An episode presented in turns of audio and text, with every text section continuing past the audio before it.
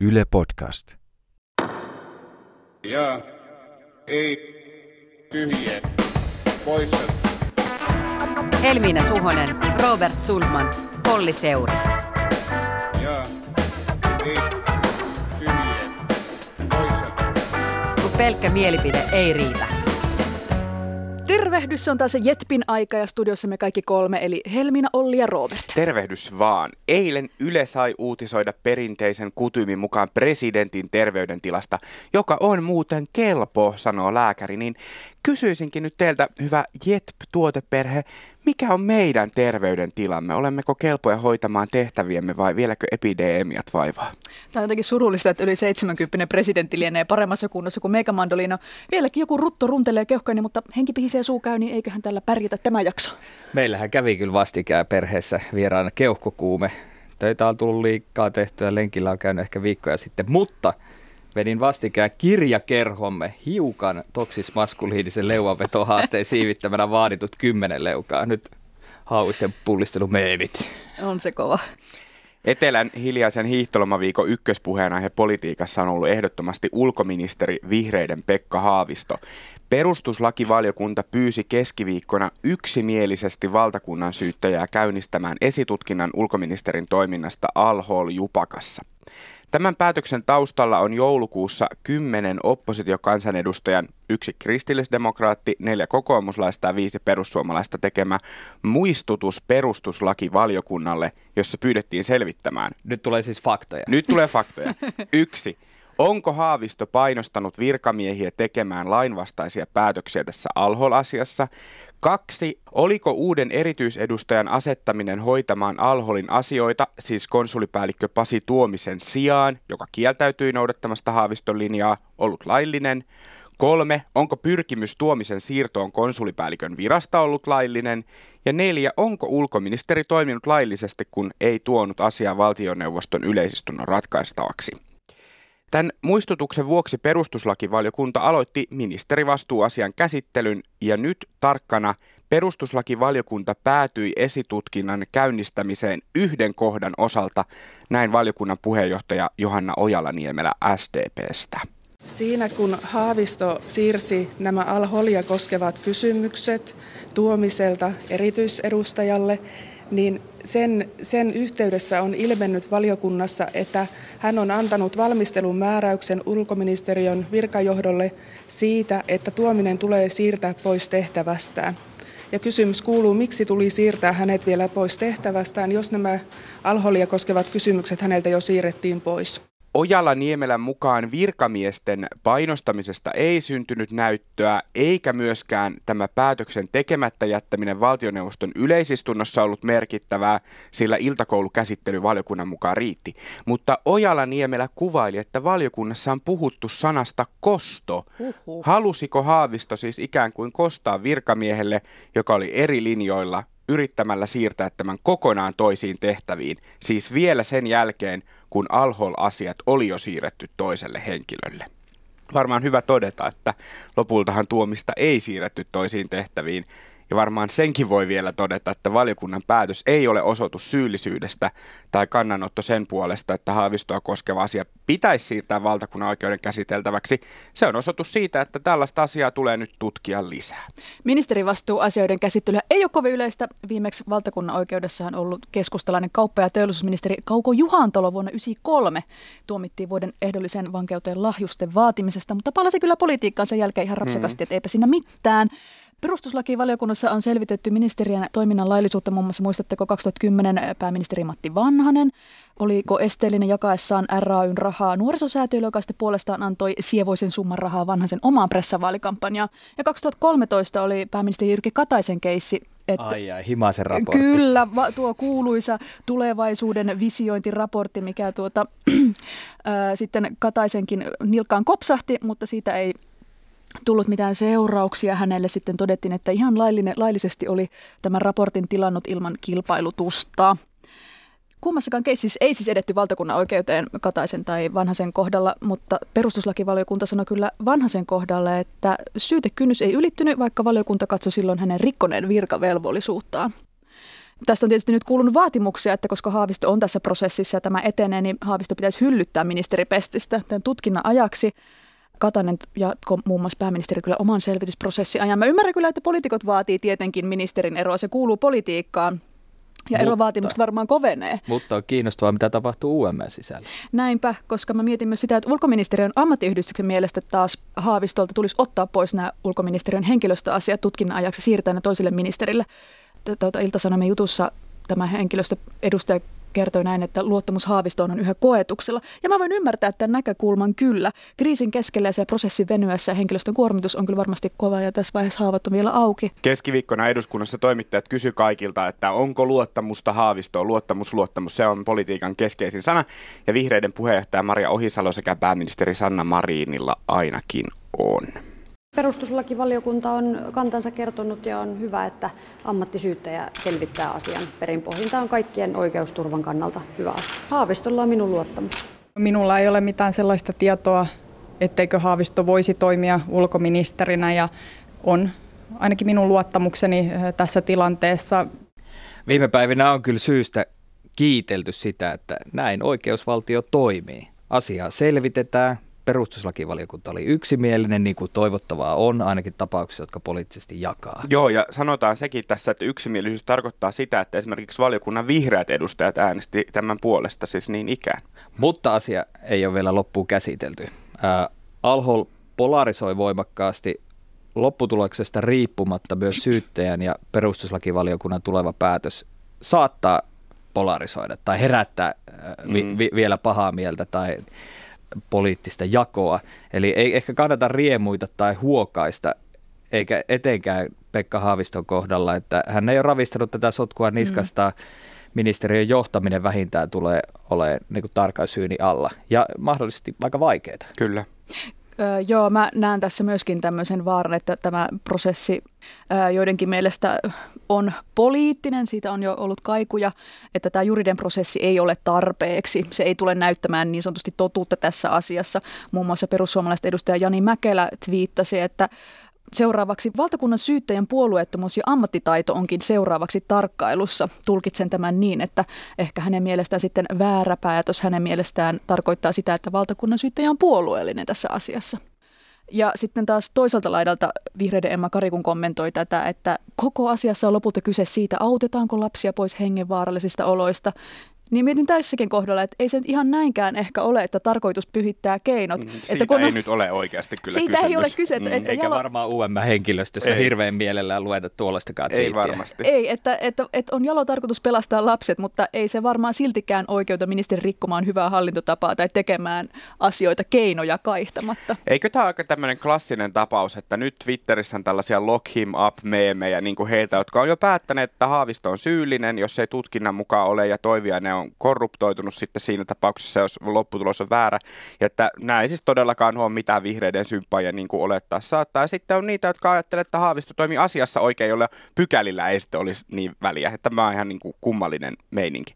Mutta jos ajattelee, että nämä kaksi edellä mainittua lausuntoa ei ollut niitä viikon välkyimpiä lausuntoja, niin mielestäni JETP voisi antaa viikon asiallinen lausuntopalkinnot paitsi valiokunnan puheenjohtajalle, johon Ojala Niemelälle, joka on esiintynyt hyvin asiallisesti ja tasapainoisesti avaten ja selittäen tätä keissiä huolellisesti, puolueettomasti, vaikka onkin hallituspuolueen riveistä, ja myös perussuomalaisten Ville Taviolle. Perussuomalaiset ovat vaatineet Haaviston eroa poliittisesta syystä ja liittyen siihen, että kertomukset eivät olleet, ole olleet johdonmukaisia, vaan ne ovat vaihdelleet. Mutta rikosoikeudellisesti taas niin Haavistoa koskee sama syyttömyysolettama kuin ketä tahansa muutakin. Eli juuri näin, kaksi eri asiaa, politiikka ja juridiikka. Kyllä juristi ymmärtää. Tämä keissihän ei ole siis pelkästään siitä, tekikö Haavistoministerin jotain väärin, vaan tähän kietoutuu myös mitä ihmeellisen joulukuinen some-sota Iltasanomien toimittaja Timo Haapalan ympärille. Hän uutisoi ensin tästä ulkoministeri Haaviston Alhol-operaatiosta ja konsulipäällikkö Pasi Tuomisen siirtämistä sivuun. Moni kritisoi tuolloin Haapala juttua uutisankaksi ja nyt kun Haaviston tapaus etenee tutkintaan, niin Twitterissä onkin vaadittu julkista anteeksi pyyntöä Timo Haapalalta. Miten on? Onko tässä tosiaan aukoton looginen päättelyketju? Koska Haaviston tapaus etenee nyt tutkintaan, niin Haapalan kaikki toiminta oli joulukuussa asianmukaista kosher.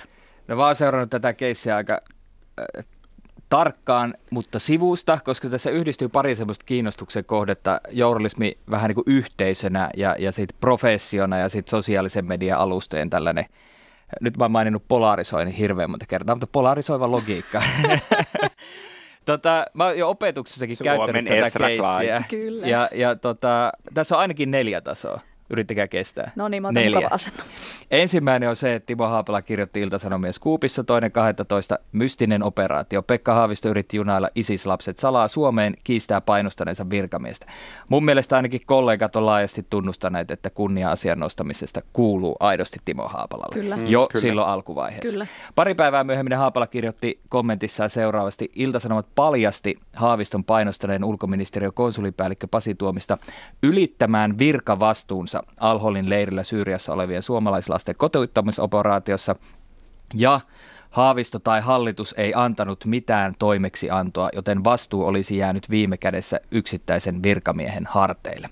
Et tässä näkyy se Haapalan tulkinta. Toinen taso onkin sitten journalismin sellainen täsmentyvä kohdevalo, eli se kun Scoopin jälkeen muut mediat kaivaa lisää lähteitä, tuo esiin uusia tietoja, tarkentaa jo esitettyä. Mm. Ja mun tulkinnan mukaan tiedot on tarkentunut ainakin parilta osin, etenkin tämä mystisenä esitetty operaatio Korpi on tullut paremmin näkyviin. Osittain siis ongelmahan siinä ekassa jutussa oli se, että Haavisto ei suostunut tunnistamaan edes tätä operaatio Korpin nimitystä, eli Haavistokin on ollut itse syyllinen, että tämä eskaloitu. Joo. Kyse ei siis ollut ainoastaan Haaviston projektista, se on se käsitys, minkä voi saada Ilta-Sanomien jutusta tai UM-projektista, vaan hallitus on käsitellyt erityisedustajan mandaattia Iltakoulussa. Siitä on kertonut STT ja Helsingin Sanomat. Sanna Marin sanoi myöhemmin, että toimille oli hallituksen hiljainen hyväksyntä. Toinen asia on se, että presidentin kanslia on informoitu ja kolmas asia liittyy siihen, että miten koko asia kehystetään, miten tulkitaan oikeuskanslerin lausuntoja. Et mä tulkitsen, että Haapalan jutuissa korostuu pitkälti tämä kansliapäällikkö Tuomisen ajatus siitä lainvastaisuudesta ilman poliittista selkänojaa. Mm. Ja tässä tapahtuu sitten jotakin, mikä sytytti Haapalan haukkumaan jopa häntä julkisesti kehuneita Hesarin kollegoita. Ei voi kuvaa arvuutella, mistä se johtuu. Ehkä siitä, että Haapalalle ei riittänyt se, että hän saisi kuupin, vaan hän halusi ehkä päänahan. Niin joskus politiikan toimittajat toimii. Eikä sitten kestänyt sitä, että muut mediat ei lähtenyt siihen teilaamiseen yhtä voimakkaasti mukaan, vaan tarkensi tietoja, tulkitsi ehkä sitä konfliktia nyanssoidummin. Ja siitä tuleekin sitten tämä kolmas taso, mikä varmaan oli se kaikkein näkyvin, eli Timo Haapala amokjuoksu Twitterissä, joka on aika karua luettavaa. Se on. Et ehkä joku tekee siitä gradun joskus, mutta minä, minä näin siellä kolme kärkeä. Haavisto valehtelee, tämä tulee useissa twiiteissä, vihreiden trolliarmeijan liikkeellä ja Hesari pyrkii suojelemaan Haavistoa. No ja sitten ehkä neljäntenä kyllä on sanottava tämän viimeaikaisten uutisten osalta. Haapala kirjoittaa useiseen kertaan, että pointti on se, että Haavisto pakoili vastuuta ja yritti vierittää vastuun yksittäiselle virkamiehelle. Ei siis se siirto, jota mm, nyt tutkitaan, kyllä. vaikka se siirto on siellä jutuissa kyllä hyvin artikuloituna, mutta Haapalan kehys oli kuitenkin Twitterissä, kun hän yritti selittää sitä, niin eri. Sitten on neljäs taso, ei pidä unohtaa tätä sosiaalisen median leiriytymistä. Se alkoi hirveän varhain, syntyi Team Haapala, syntyi Team Anti Haapala ja olen kyllä sitä mieltä, että Haapala sai myös kohtuutonta henkilöä ja hänen motiiveihinsa käyvää kritiikkiä ja vihreät ihan varmasti yritti spinnata sitä koko ajan itselleen myönteiseksi. Kyllä, kyllä. Kiitos tästä. Mä allekirjoitan myöskin sun tulkinnan tästä. Mä puolustan myöskin viimeisen asti Haapalan oikeutta tehdä sitä journalismia juttuja, mutta olin mä kyllä silloin hämmentynyt, miten happoseksi viittailu silloin joulukuussa meni. En arvostanut sitä, miten kiista äity meidän ammattikuntamme toisten toimittajien työn ja integriteetin haukkumiseksi. Mä olin ymmälläni siitä, että toimittajat viittailee huhuja ja salaliittoteorioita. Se ei kuulu toimittajankaan Twitteriin. Se oli siis tämä Haapalan twiitti, jossa hän avasi sen niin, että koska tämä on vain huhu, en tee juttua, mutta jaettakoon täällä. Ja se ei pitänyt lopulta tämä huhu sitten ei käynyt toteen. Niin, journalistietiikan näkökulmasta ylipäätään kyllä Twitter on jonkinlainen julkaisualusta, että hyvin kyllä, ongelmallista. Kyllä. Ja mun mielestä tämä kaikki twiittailu söi pohjaa siltä journalistiselta työltä, jota hän yritti puolustaa. Se oli hämmentävää, mutta mietin tämmöisen parisuhdekeskustelun kautta aina tämmöinen klassinen riita, että ei se mitä sä sanot, vaan miten sä sen sanot. Et asia oli kurantti, alhol päätöksenteon kiemuroista ehdottomasti piti tehdä juttu, mutta miten se koko Haapalan juttuprosessi meni twiittailuineen, niin en vieläkään antaisi puhtaita papereita. Mä jatkan tätä parisuhde metaforaa, että, että näissä anteeksi pyytö puheissa on semmoinen hirveän vahingollinen tapa, että, että se on tämmöinen heimojako, että joko oot Haapalan puolella tai häntä vastaan, että mm. parisuhteessa, että sä oot joko sataprosenttisesti mun puolella tai sitten saat sataprosenttisesti mua vastaan. Ja tästä syntyy semmoinen tosi kummallinen asetelma, mitä Ollikin toi musta esiin, että, että silloin kun lehdet tai muut mediat alkaa niinku tarkentamaan, etsiä omaa tietoa, koska haloo, totta kai meidän on tehtävä, niin Iltasanomat on saanut hyvän skuupin, eihän me voida vaan siteerata sitä skuuppia, vaan meidän pitää alkaa niinku juoksea itse sen tiedon perässä ja tekemään mm. lisäkaivuuta. Niin siitä syntyy tämmöinen kummallinen asetelma, jossa se lisäkaivuu ja lisätietojen tuominen julkisuuteen tulkitaankin jotenkin Timo Haapala vastaisuudeksi tai Pekka Haavisto myönteisyydeksi, vaikka siinä nimenomaan tapahtuu se journalismin perustehtävä, että nyt te niin kuin tuodaan kaikki mahdollinen tieto sinne esiin. Ja tämä mua ärsyttää tosi usein näissä keisseissä, että näin halutaan tulkita niin, että mediat ottaa puolia näissä tekemällä ihan perustyötään, eli juttuja aiheesta. Tässä Kyllä. tapauksessa tietysti oli niin, että Timo Haapala omalla viestinnällään ilmas sitä, että hänellä on se totuus. Mm. Hän oli, että hänen mm. tiedot on sataprosenttisen oikein, hän twiittasi.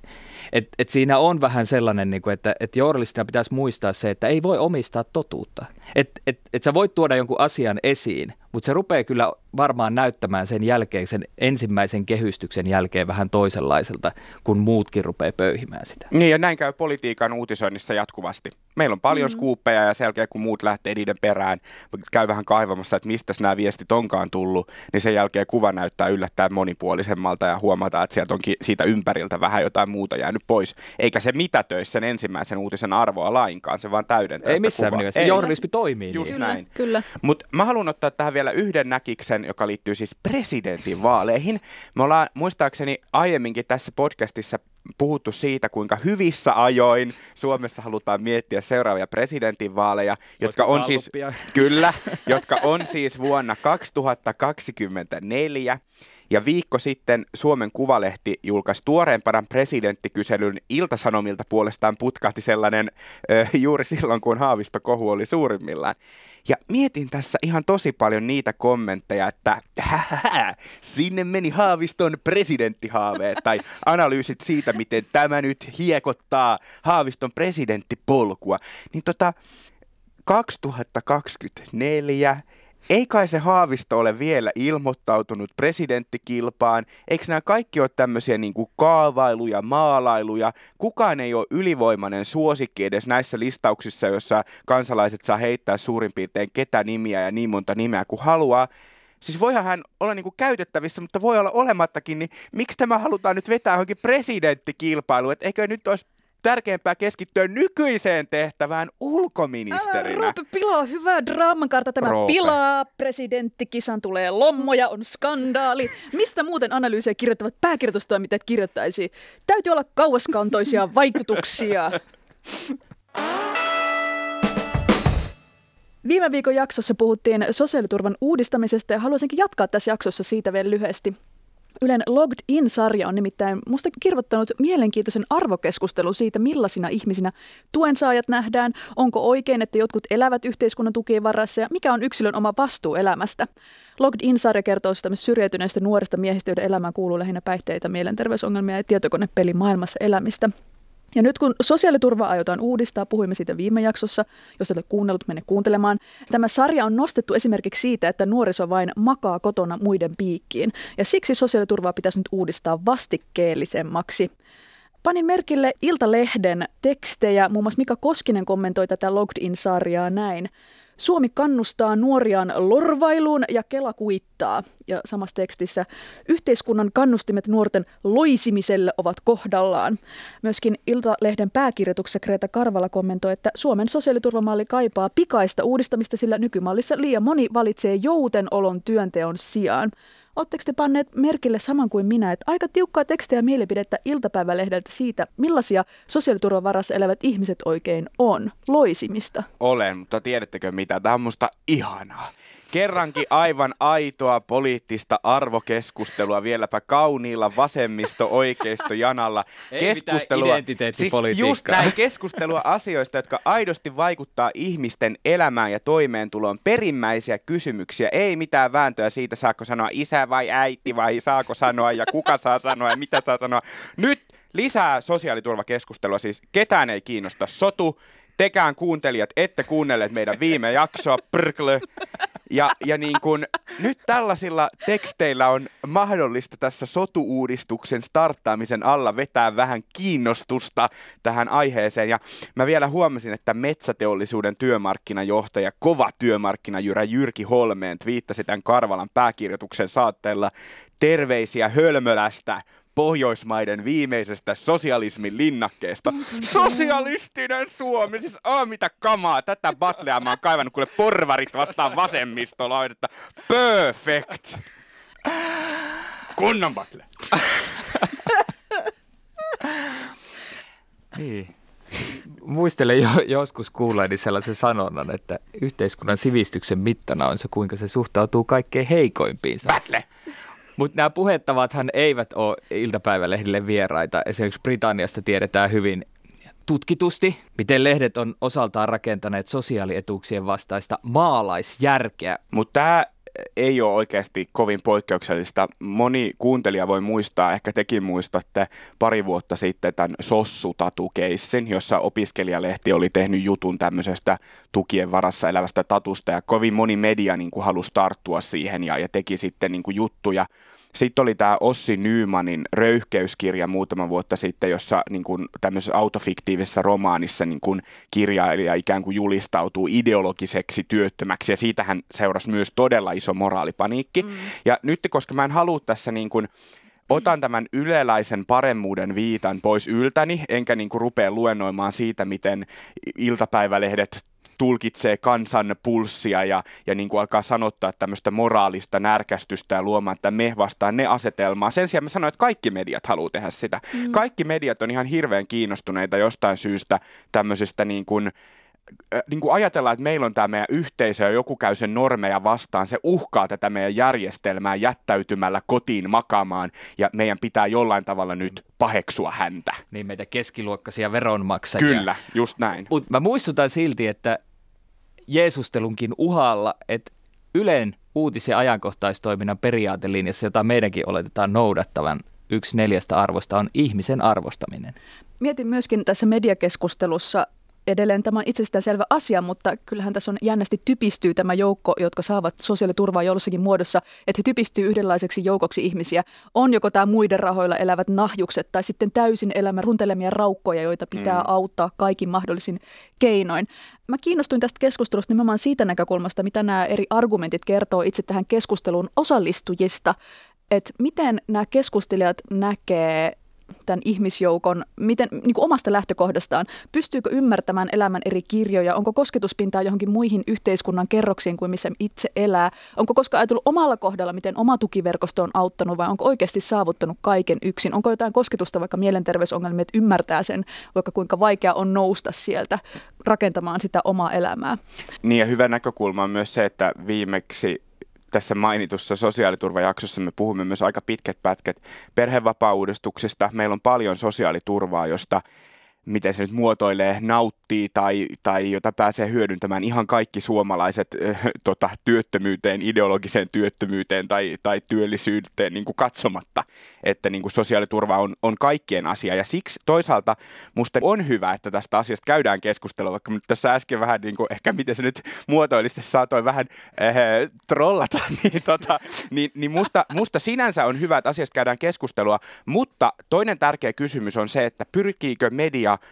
pelottelemaan ihmisiä, koska mä oon näkevinäni näissä teksteissä myös semmoisen perustulopeikon. Eli monissa sosiaaliturvan uudistamiseen liittyvissä näkökulmakirjoituksissa leijuu tällainen ajatus, että ai ai ai, kunhan nyt ei vasemmistohallitus livahtaisi perustulon tielle, koska se on vaarallinen tie. Mutta kuten viime jakson kuunnelleet tietää, kuten ministeri Pekonenkin on todennut, niin tuskin parlamentaarinen komitea siihen päättyy. Ei perustulolle ole riittävää mm. kannatusta Suomessa. Moni suomalainen ajattelee, monet puolueetkin ajattelevat, että kyllä sen tuen sosiaaliturvan on oltava vastikkeellista. Eli tämmöinen niin kuin turha vastikkeettomuus, pelottelu on musta myös ehkä vähän kummallista. Ja kiinnostavaa nähdä, miten media kykenee puhumaan näistä isoista linjoista, koska mulla tuli mieleen vanha siis ihan Suomen historia perusluennot tuolta 2000-luvun alusta yliopistolta, että kun puhuttiin hyvinvointi Suomen rakentamisesta, niin sehän rakennettiin universalismin periaatteen varaan, siis mm. sille, että palvelut on myös niille hyväosaisille. Kyllä. Mu- muun muassa ilmainen koulutus on tämän kaltainen. Ja se legitimiteetti sille järjestelmälle tulee siitä, että kun me maksetaan, niin me myös saadaan. Mm. Et se ei ole vaan se, että me keskiluokkaiset maksetaan joidenkin muiden elämäntapaa, koska me maksetaan myös meidän oma elämäntapaa. Niin, mutta eikö tämä ole ihan tämä klassinen kysymys, että sitten, sitten kun sulla on niin kuin monopolista, sä oot ostanut ne kaikki kiinteistöt ja sulla on hyvät rahat, niin sitten sä oot sitä mieltä, että ne muut hävisi ihan vaan taidottomuuttaan.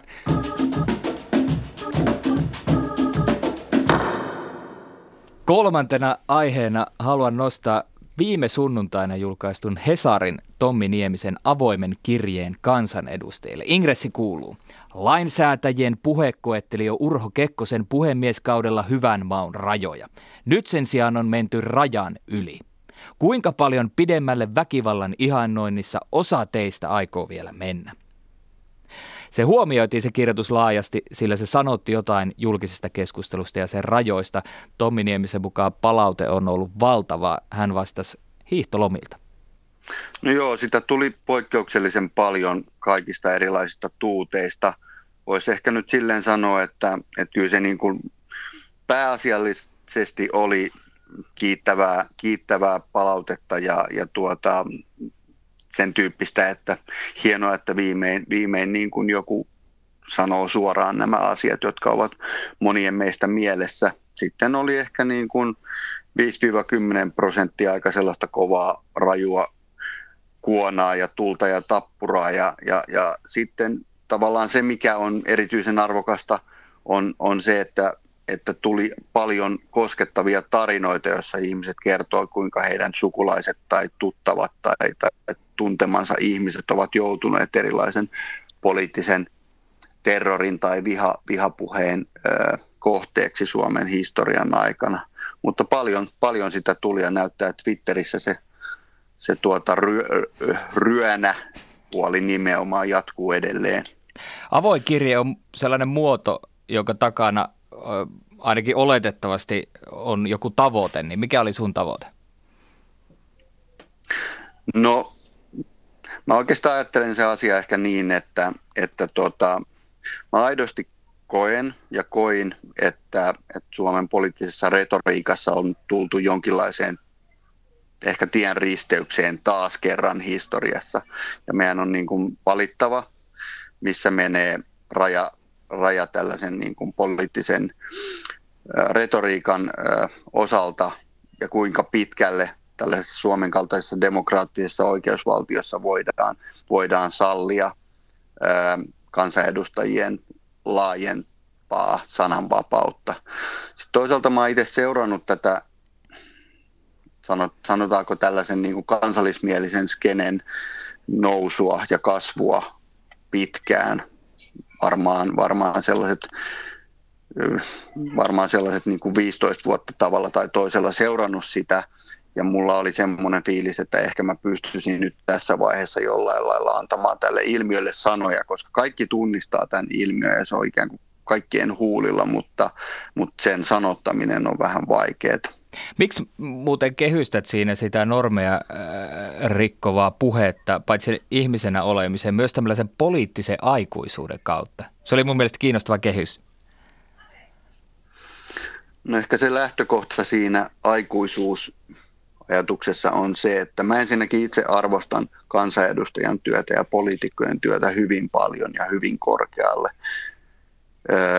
Ja mä toisaalta toivon, että kansanedustajat myös itse arvostavat työtään erittäin korkealle ja ymmärtävät, kuinka isoa vastuuta ja kuinka isossa tehtävässä he ovat Suomen, Suomen ja Suomen, suomalaisten suhteen. Ja, ja silloin niin kuin poliittinen aikuisuus on, on mulle sitä, että pystyy ylittämään pystyy ylittämään niin kuin isojakin konflikteja. Että se on vaikkapa sitä, kuinka 20-luvulla jo niin kuin tietyt ja aika monetkin sekä vasemmistolaiset että oikeistolaiset poliitikot alkoi jo rakentamaan sopua ja luottamusta ja, ja, ja yhteistä maaperää, vaikka kaikki silloin tiesivät, kuinka kipeä, kipeänä sisällissota edelleen tuntui, mutta, mutta tavallaan niin kuin odottaisin ja toivoisin kaikilta kansanedustajilta ymmärrystä siitä, kuinka vakavien ja isojen asioiden kanssa he ovat tekemisissä. Sitä on aikuisuus. Musta oli tosi mielenkiintoista, että Tommi Nieminen ei viitannut Trumpin tässä aikuisuuspuheessa, koska mä jotenkin oletin, että se aikuiset politiikas puhe tulisi rapakon takaa, koska Trumpin kohdallahan on puhuttu pitkään siitä, että kaikki on ok niin kauan kuin siellä paikalla tai huoneessa on muita aikuisia – mutta tota, jos puhutaan tästä sisällöstä, niin kyllä mä toivoisin, että teksti olisi herättänyt kansanedustajat laajemmin pohtimaan sitä omaa edustajuuttaan. Millaista kieltä käyttää salissa ja somessa, miten kukin näkee sen ison kuvan, sen oman roolinsa siinä politiikan kulttuurissa ja millaista kulttuurissa itse on luomassa. Ja onko oma käytös ja kieli sellaista, jota käyttäisi esimerkiksi omien lastensakin nähden ja kuulen. Ja enkä nyt tarkoita sitä, että nyt ei saa enää mitään sanoja, pitää olla poliittisesti korrekteja ja plää, plää, plää, vaan ihan peruskäytöstapoja. Tuntuu perin hassulta, jos niiden penääminen tässä ajassa nähdään jotenkin vain sananvapauden rajoittamisen kautta. Mä en miettimään sitä, kun pari viikkoa sitten yksi hallituspuolueiden riveissä työskentelevä palkkapolittrukki pohti mulle sitä, että edes edustaja hyvin kuvaili, että, että enää ei oikein tuolla eduskunnan kuppilassa niin kuin jengit sekoitu. Että ihmiset istuu niin kuin omissa pöydissä. Mä en mietti tätä niin kuin yhteistyön rakentamista, mistä Tommi Nieminen puhuu. Että sehän ei tarkoita sitä, että kaikkien pitäisi olla salissa samaa mieltä ja hymistellä toistensa mm. puheilleen. Mutta kyllä mä uskon, että se näkyy myös siinä puheessa, jos eduskunnassa on aidosti sellainen tilanne, että ei myöskään sen salin ulkopuolella haluta oikein tehdä yhteistyötä tai olla yhteydessä toisiin. Ja toi on musta niin kuin kiinnostava kysymys, jos ehkä pitäisi ottaa kiinni. että me ollaan joskus tässäkin podcastissa puhuttu ja, ja Anna Kontula esimerkiksi kirjoitti kirjan eduskunnasta työpaikkana, mutta mua kiinnostaa tosi paljon se, että miten se ihan se työyhteisö, missä ne kansanedustajat on, niin miten se vaikuttaa siihen, miten me nähdään politiikkaa. Et esimerkiksi jos siellä on hyvä henki, kaikki tekee yhdessä, tulee toimeen keskenään, niin miten se näkyy tässä keskustelussa versus se, että ollaan täysin erillään ja ei tehdä mitään yhdessä. Tai missä valiokunnassa vaikka on paras meininki. Niin, se olisi tosi kiinnostavaa. Niin, kyllä. Olen mä nähnyt joskus lämpiössä sillä lailla, että samassa valiokunnassa olevat ihmiset tulee ihan törkeä hyvin toimeen. Kyllä, kyllä just, näin, just näin. Tuossa oli raju vertaus 1920-lukuun Tommi Niemisellä puhelinhaastattelussa, mutta itse jutussa mä pidin vertauksesta 1960-lukuun, johon mulla on tutkimuksen saralla vähän harrastuneisuutta, kun on pohtinut jytkyvaaleista 2011 lähtien, että missä määrin – vähän tulkinnasta riippuen 50-luvun lopulla tai 60-luvun alussa alkanut tällainen julkisuuden rakennemuutos on verrattavissa digitalisaatio ja myöhemmin niin kuin sosiaalisen median tuottamaan rakennemuutokseen. Että tämä kuuluu niihin asioihin, joita olisi kiva tutkia, jos olisi aikaa. Ehkä vielä joku päivä. Mietin myös tästä, että sosiaalinen media on tuonut tähän aivan uuden julkisuuden tason, että miten sama kansanedustaja voi livenä ja perinteisessä mediassa olla ystävällinen mukava, mutta Twitterissä nälviä aivan häikäilettömästi heti perään. Ja totta kai kun viesti kohdentaa eri yleisölle, niin minulla on nyt mahdollisuus nähdä ne molemmat puolet, kun ennen ehkä hän sitten bashasi siitä tilanteesta omilleen jossakin omassa ryhmässään. Mm. Tämä Tommin avoin kirja saa mut kyllä pohtimaan sitä, että voiko nykyajassa olla protestipuoluetta, tämmöistä populistista puoluetta, joka ei käyttäisi rumaa kieltä. Että vaatiiko se tunteiden ja kansan herätteleminen, niitä negatiivisten tunteiden herättelyä nimenomaan niitä vääryyden tunteita. Ja se taas vaatii retorisia viholliskuvia ja niiden luomista, että et onko siinä protestipuolueessa sisäänkirjastettuna se, että pitää pystyä puhumaan muista rumasti, jotta on sitten yhteisesti jotain, mitä vihata, mille naureskelle tai mitä vastustaa? No vähän tästä Hannu-Pekka Ikähemon kanssa artikkelia kirjoittaneena mä sanoisin vähän kyynisesti, että niin kauan kuin näiden etenkin sosiaalisen median alustojen logiikka on se, että se palkitsee kärjistetystä, yksinkertaistetusta, negatiivisia tunteita herättävästä puheesta, niin tämä aikuisuuteen vetoaminen ei välttämättä hirveän pitkälle vie, vaikka se on moraalisesti vaikuttavaa. Niin ja sitten ehkä kuitenkin mä myös ajattelisin niin, että politiikassa sitten kuitenkin pöytätavat, niin se on niin kuin eri asia kuin sitten ne sisällöt. Että kyllähän meidän pitäisi olla lopulta kiinnostuneempia siitä, mitä ne poliitikot viestii ja nähdä sen taakse, kun kiinnittämään huomiota niihin sanoihin, millä ne sitä viestii. Vaikka tietysti sanat luo todellisuutta, ei nyt sitä niin kuin pidä, pidä vähätellä. Mutta kyllä... jokaisen sosiaalisen median mm. kohun perässä myös mediassa ja sitten ne jää ne asiat sinne taustalle. Kyllä, niin mutta et ei huomiota vaan pöytätavoissa. Keskustelu päättynyt. Ja ei. Tyhjiä poissa. Ja on aika tempasta jälleen JET-kysymykset. Näihin siis vastataan joko jaa, ei, tyhjää tai poissa. Kuka lähmii eduskunnan hissiä? Yle uutisoi tällä viikolla kummallisista kädenjäljistä, joita on havaittu eduskunnan hisseissä. Mysteeri on vaivannut siivoja jo vuosikaudet. Jopa korkealla hissin katorajassa saattaa olla kämmenenkuvia. Mitä ihmettä? Onko sieltä otettava tukea vai mikä on taustalla? Näin mietti siis Pinja Ikonen, yksi eduskunnan 35 laitoshuoltajasta. Jutussa jututettu demareiden pitkä edustaja Antti Lindman kiisti hissin seinien läpimisen sitaatti. En tunnusta, en ainakaan muista, että olisin jumppaliikkeitä hississä tehnyt, Lindman sanoo. Ja ei tyhjää poissa. Oletko sinä eduskunnan hissien mysteerilähmiä? Ei, en voi olla minä. Mä oon nähnyt oikeasti noin hissit vaan kuvissa ja tietääkseni vielä ei ole mahdollista jättää digitaalista sormenjälkeä analogisen ajan paternoster-hissiin. No ehkä ensin voisin pohjustaa niin, että eduskunnassa on se sääntö, että nämä paternoster-hissit on tarkoitettu vain eduskunnassa työskenteleville. Mm. Ja tulkinnan mukaan eduskuntaan akkreditoidut toimittajat ovat eduskunnassa työskenteleviä, mutta tuota, olen poissa, että en myönnä mitään. se olet kuitenkin sinä, mutta se ei myöskään voi olla minä, mutta olen kyllä ylipäänsä huojentunut, että kyse on nimenomaan käsien jäljestä. Olisi jotenkin ehkä kiusallisempaa, jos sieltä olisi jotain muita painaumia. Okei. Yle kertoi tällä viikolla, että järjestäytynyt rikollisuus, siis Ylen uutisia tässä muuten vaan siteerataan, rynnii elintarvikealalle. Elintarvikeväärennökset ovat tuottoisaa bisnestä ja mozzarellani tai oliiviöljyn väärentäminen saattaa olla tuottoisampaa kuin huumekauppa. Pari viikkoa sitten puhuimme Helsingin Sanomien toimittajan ehdottomasta bilehuumehaasteesta, että vastuullisuuden nimissä jätettäisiin ne bilehuumeet väliin, kun, bilehuumeet väliin, kun siellä on se kytkös järjestäytyneeseen rikollisuuteen, niin miten lähdetäänkö mozzarella haasteeseen vastuullisuuden nimissä, että nyt jätetään ne mozzarellat ostamatta, kun ne voi olla vaikka väärennettyjä? Hei, hei, hei, hei. Koko mitään ajan, ei saa. Mitään ei saa enää syödä. Minä sanoin, että ei. Mulla on ihan sama, vaikka joutuisin ostamaan mun mozzarella-pallot itse Janne Nakki Nassi Draberilta ja olisin ostoksini, ostoksineni osa tätä katiskavyyhtiä. Mutta kunnollista juustoa pitää olla. Sitä ei tingitä. Niin vastaa tyhjää tylsästi, koska ruokasota uhkaa. Eräs eläkkeelle jäänyt kollegammehan on kuitenkin sekaantunut oliiviöljybisnekseen. Jäin miettimään, että pitäisikö hänestä olla huolissaan. Hänhän täyttää tällaisen elokuvan mafioson mitaat, sellainen lempeä Vito Corleone. Yle voisi nimeä mainitsematta mainostaa pienpuoluetenttejä ehkä tällä juontajana Suomen Vito Corleone. Kyllä minä mietin tässä, että mistä se kaupunkilainen, joka ei siellä maaseudulla itse tee ruokaansa. Niitä mozzarella-palloja vai? mozzarella-palloja ja oliiviöljyä tuolla Kainuussa. Niin, tota, niin mistä se saa enää ne elintarvikkeensa? Että pitääkö mun liittyä johonkin lähihuum- lähiruokapiiriin vai mihin mun pitää niin vastuullisuuden just, just näin? Joo, tota, kansanedustaja Markus Lohi kertoi keskiviikkona Facebookissa eduskunnan karkkikätköstä reaktiona Yleen aiemmin uutisoimaan USA-senaatin viralliseen namulaatikkoon.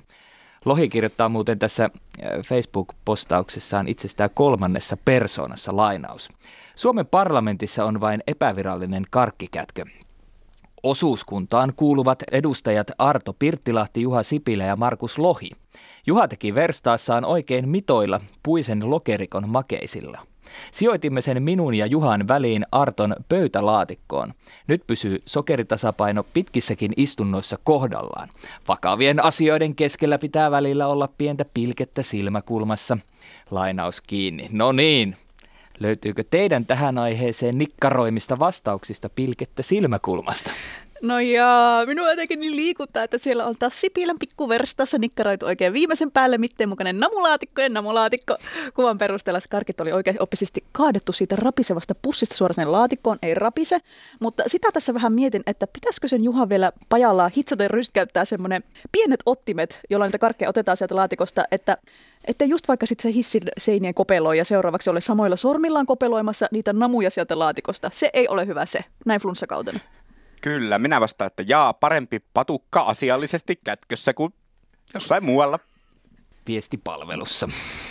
Ja minäkin vastaan jaa. Mietin kyllä, että Antti Rinne varmaan tajuaa valita ensi kerralla karkin, kun keskustalainen osuuskunta kysyy, karkki vai kepponen? Joo, kuulkaas viikon viimeisenä kysymyksenä en aio kysyä teiltä jet-kyssäriä, vaan kysyn, että kumpi kuuluu laskiaispullaan, hillo vai mantelimassa? Mantelimassa ihan ehdottomasti, mutta olen kyllä pullien suhteen liberaali sielu, että hyväksyn hillonkin, hyväksyn voisilmäpullan, korvapuustista puhumattakaan, jopa Dallas-pullan hyväksyn. Aika, aika kova. En kuulkaas osaa tässäkään asiassa olla ääripäinen ihminen. Minun pullapuolueeseeni pullan laidat on leveät ja kansi korkealla. Kaikenlaiset täytteet mahtuvat mukaan tänne vaan. Nom, nom, nom. Ihana pullakonsensus tähän loppuun ja sen kunniaksi hankin nyt teille tänne tuomani pulla. Robert on oikeesti. Laskiaista, jet-tuote perhe. Kiitos, kiitos. Robert on oikeasti hankkinut meille pullat, jee.